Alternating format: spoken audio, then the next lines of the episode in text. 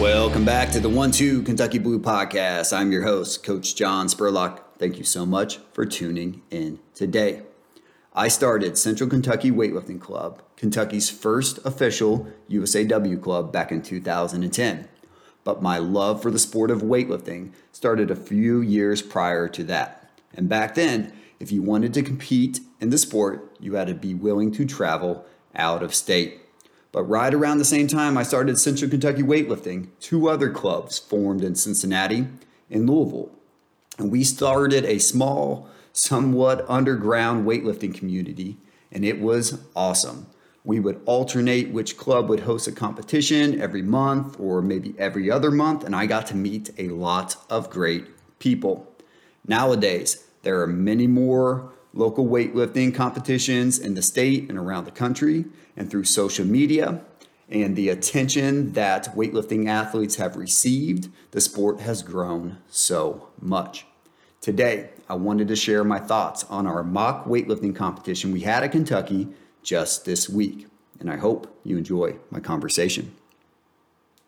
We had our second annual mock weightlifting competition for our strength staff here at Kentucky earlier this week and I wanted to share my thoughts and revisit the why behind why I plan this event again this year. So let's start with the why. And there's a couple different components to this, but I think it is extremely important that strength coaches at least have a baseline knowledge in the barbell sports, whether that be the sport of weightlifting, powerlifting, or strongman. And with the Olympic lifts being such a vital part of our program and our training philosophy, us choosing to focus in on the sport of weightlifting just makes sense. Now, going along the same line as knowledge of the sport, I also think it's important for strength coaches to practice our craft and by having training goals and training for something. Now, most of us know that there's a big difference between training versus working out. When you are training for something, it means you have a plan, and that plan is extremely intentional and detailed, and you have goals, and there is an event or a competition that you are preparing your body for. But on the flip side of that, when you are working out, you are just being active, and there is no specific goal or detailed reason behind what you are doing. And this is where a lot of average Joes fall in. They are working out to live a healthier life, which is awesome. That's great. But all they need to do, for example, is to raise their heart rate for a certain amount of time. And it doesn't matter if they get that done by hopping on an elliptical, by going for a run, or by doing yard work. Their purpose is achieved either way. But that is not the case when you are training for something. And that is something I think is extremely important for strength coaches to make sure that they are practicing. Now, the last part behind my why is because I want the passion of weightlifting to be instilled into Kentucky strength and conditioning and their strength coaches long after I am gone. And one thing you might not know about me is that I'm a big fan of history. I love traditions. And in Kentucky, it has a rich history in the sport of weightlifting. And as I talk through the history and traditions, there are always three individuals that I always bring up. First person I always talk about is Dr. David Pursley. And Doc, as he's better known as, was my weightlifting coach when I first got into the sport. Now, Doc is a world champion. He has held several different high level positions within USAW and the IWF. And one of his good friends is Dr. Kyle Pierce. And if you don't know Kyle, he was Kendrick Farris's coach back, let's say, a decade to 15 years ago. And Kendrick was one of the great American weightlifters. Dr. Kyle Pierce studied at Western Kentucky, and him and Doc would train together in Lexington. And when they would tell stories about the times they were training, it was always entertaining. One thing I also wanted to mention is that Kyle was also one of the people that helped me think through the setup of Central Kentucky Weightlifting Club which is the club I founded years ago, and it was the first official USAW club in Kentucky. Now, the last person is Coach B, Coach Mike Burgener. Coach B is one of the most sought out weightlifting coaches in the nation. He's a former Kentucky strength and conditioning coach. He was a coach here back in the 70s.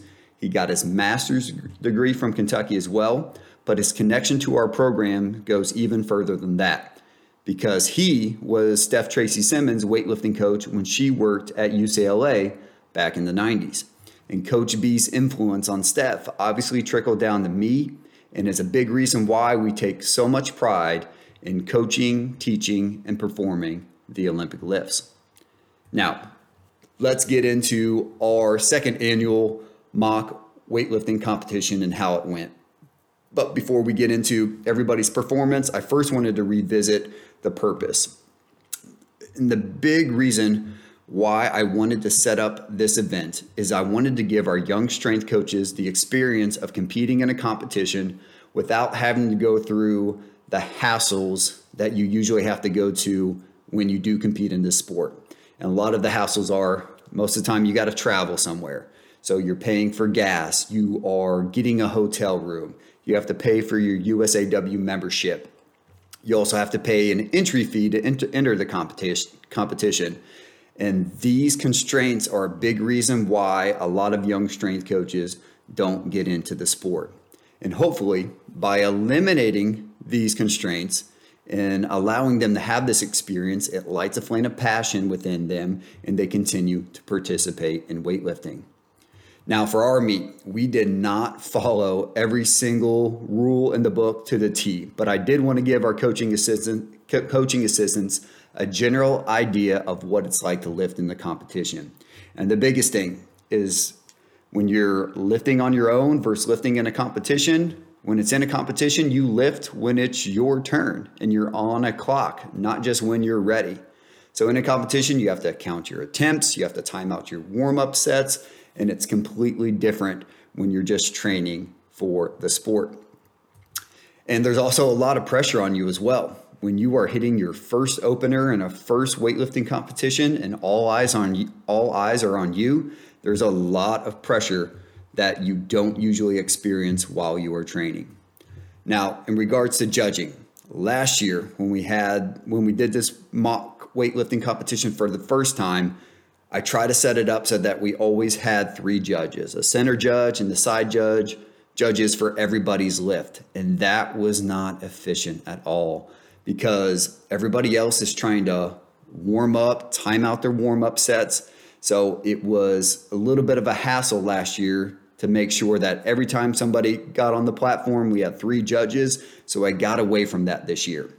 So what we did when it was somebody's turn to lift, we all just turned around, paid attention, and as soon as they hit the lift, we gave them a hey, thumbs up, good lift. If something went wrong, we gave them a thumbs down. And usually that something wrong was hey, maybe it was a press out on a snatch, or maybe they didn't control the weight completely at the top of their jerk. So we'd say, hey, that's a mislift. Here's why. Then hopefully they made the adjustment for their next attempt. Now, for everybody's performance. I was really happy with the staff's enthusiasm. One thing that was a little bit of a bummer was Gibby was sick. He got sick that day, and I was really looking forward to him and Strobus going head to head for the prize of top lifter. But Strobus did a great job. He lifted some big weight, and he did a lot of that, especially his clean and jerks under pressure. And the pressure really came from I allotted one hour for us to knock out this weightlifting competition, and that was not enough time. So Strobus, was the last lifter in clean and jerk. He was following himself. So he got the barbell loaded. We were probably just over 55 minutes in. The baseball team was ready to come in to get their lift rolling at noon. So Strobus hit his opener. We got his next weight on the bar. He hit his second attempt. He did a great job. We got the weight on for the third attempt. He knocked it out, but he definitely did not get the amount of rest that he probably wanted. Next person I want to talk about is Coach D. I'm extremely proud of him because, as many of you know, he had major knee surgery last year and he's been rehabbing the crap out of his knee. But he was able to move some decent weight and he did it with phenomenal technique. So, very proud of Coach D. Coach Jones was the next one. He was somebody that surprised me.